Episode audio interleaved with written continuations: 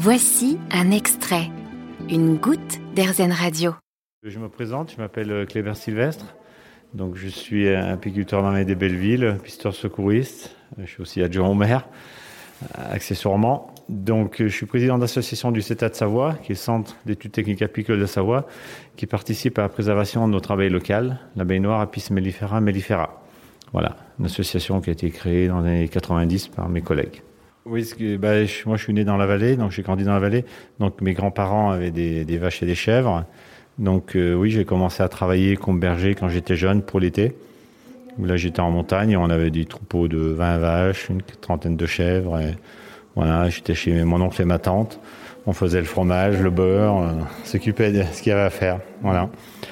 Et après, ben, je suis devenu pisteur secouriste, hein, où là, c'est un métier d'hiver. Donc là, on fait le balisage, l'entretien, le jalonnage, les secours sur les pistes, les campements d'avalanche, et cetera, et cetera, quoi. C'est un métier assez complet. Et comment vous en êtes venu à devenir euh, pisteur, euh, passer de berger à pisteur, ben, ou alors de cumuler les deux? Ben, nous, ici, en montagne, on a deux métiers.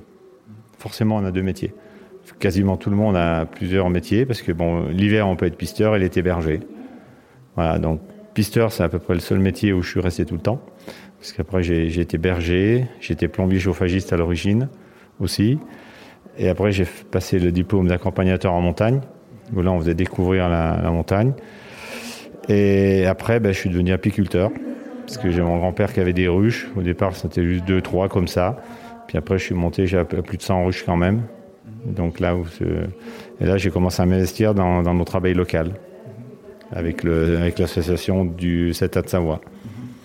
Voilà. Il faut dire d'autres. Je suis aussi élu à la mairie, donc ça fait, c'est mon troisième mandat que je fais. C'était adjoint à l'urbanisme et à l'environnement. Voilà. Et alors, comment ça s'organise votre quotidien, votre année, avec toutes ces, toutes ces casquettes-là? Ben c'est, ça peut être très occupé. Il y a certaines périodes où il y a beaucoup de choses à faire, entre la mairie, les réunions, les, les réunions de travail, et cetera. Euh, l'hiver, eh ben, le métier de pisteur nous, nous fait qu'on travaille quatre jours, on a deux jours de repos. Donc, ce qui permet de faire des choses quand même les jours de repos. Euh, l'apiculture, euh, l'hiver est plutôt calme. On a très peu de choses à faire. On va visiter les ruchers, regarder s'il n'y a pas une tempête, et cetera. Donc les jours de repos de pisteur suffisent. Voilà. Par contre, c'est vrai que c'est plus compliqué au mois d'avril quand on a encore pisteur et que les, les ruches commencent à... Mais vu qu'on est en montagne, chez nous, ça commence quand même plus tard l'apiculture. Donc souvent, c'est plutôt mi-avril, fin avril qu'on commence à avoir du travail sur les ruches. Et c'est à ce moment-là qu'on finit la saison d'hiver. Donc, ce qui permet d'enchaîner. D'accord. Les deux. Et alors, piste, pisteur, ça, ça consiste en quoi? Vous l'avez rapidement dit, ça, vous, vous faites quoi? Alors, le métier de pisteur secouriste, euh, le matin, on arrive, on fait l'ouverture des pistes, donc on patrouille toutes les pistes, on regarde si le jalonnage, les protections, les filets sont en place.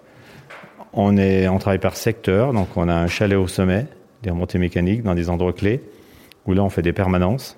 C'est-à-dire que s'il y a un secours, on est prêt à partir dans la minute qui suit, on est parti. On essaie d'être sur les secours en deux trois minutes pour être efficace. Donc là, on fait les secours. Les secours, ça se fait à un ou plusieurs, selon la, la gravité. Après, les jours où il neige, eh ben, on fait du déclenchement en avalanche, où là, on vérifie qu'on fait partir les pentes qui peuvent arriver sur les pistes de ski pour, avant, avant d'ouvrir les pistes, quoi. Et en fin de journée, on fait ce qu'on appelle une patrouille de fermeture, où là, on patrouille toutes les pistes pour être sûr que personne ne reste le soir. Voilà, et le métier de pisteur, on travaille avec les dameurs, les gens qui dament les pistes. On travaille avec les, les nouveaux culteurs, les gens qui font la neige de culture. Donc c'est un travail d'équipe, hein, voilà. Et vous êtes aussi guide, donc. Euh, ça nécessite quand même une connaissance assez pointue de, de la vallée ici. Oui, alors je suis accompagnateur en montagne. Oui, ça nécessite de bien connaître la, la vallée. Mais moi, ça fait depuis que j'ai cinq ans que je parcours la vallée à pied. Donc j'ai quand même, je connais quand même relativement bien la vallée. Et après, en étant berger, ben, on s'intéresse aux fleurs, au pâturage, et cetera, et cetera, ce qui permet de découvrir le milieu, les animaux sauvages, euh, les, au fil des saisons.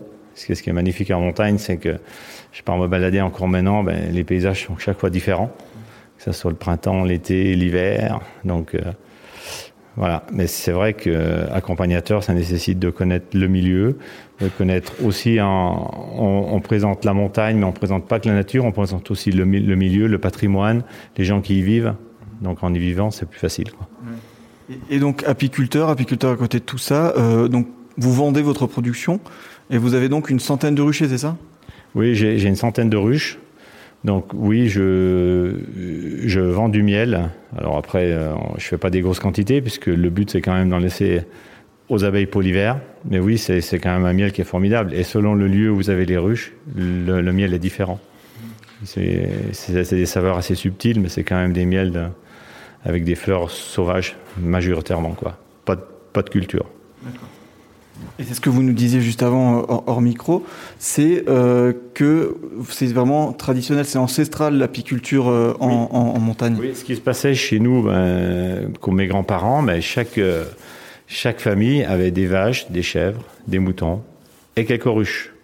Parce que les ruches leur permettaient d'avoir un produit qui est, qu'on connaît tous, qui est le miel, qui est un produit sucré intéressant et nourrissant.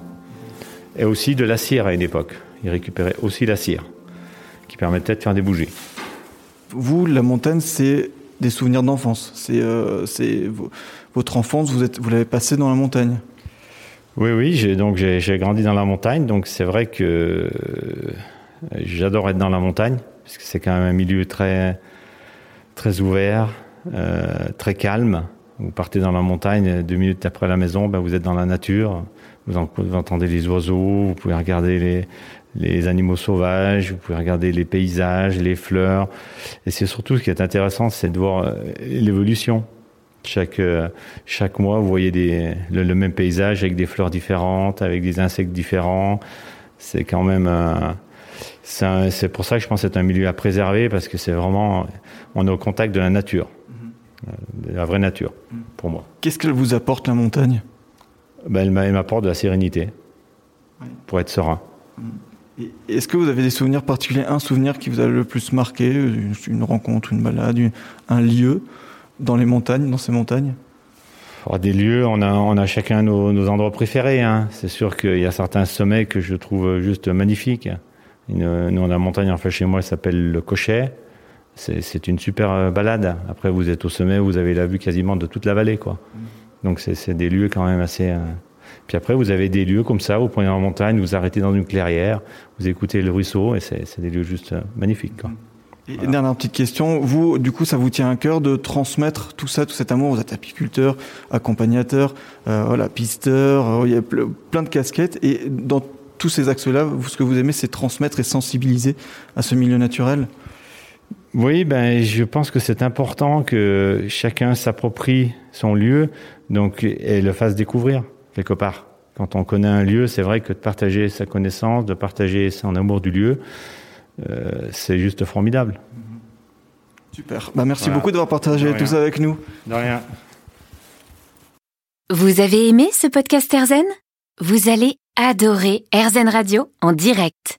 Pour nous écouter, téléchargez l'appli AirZen ou rendez-vous sur airzen point f r.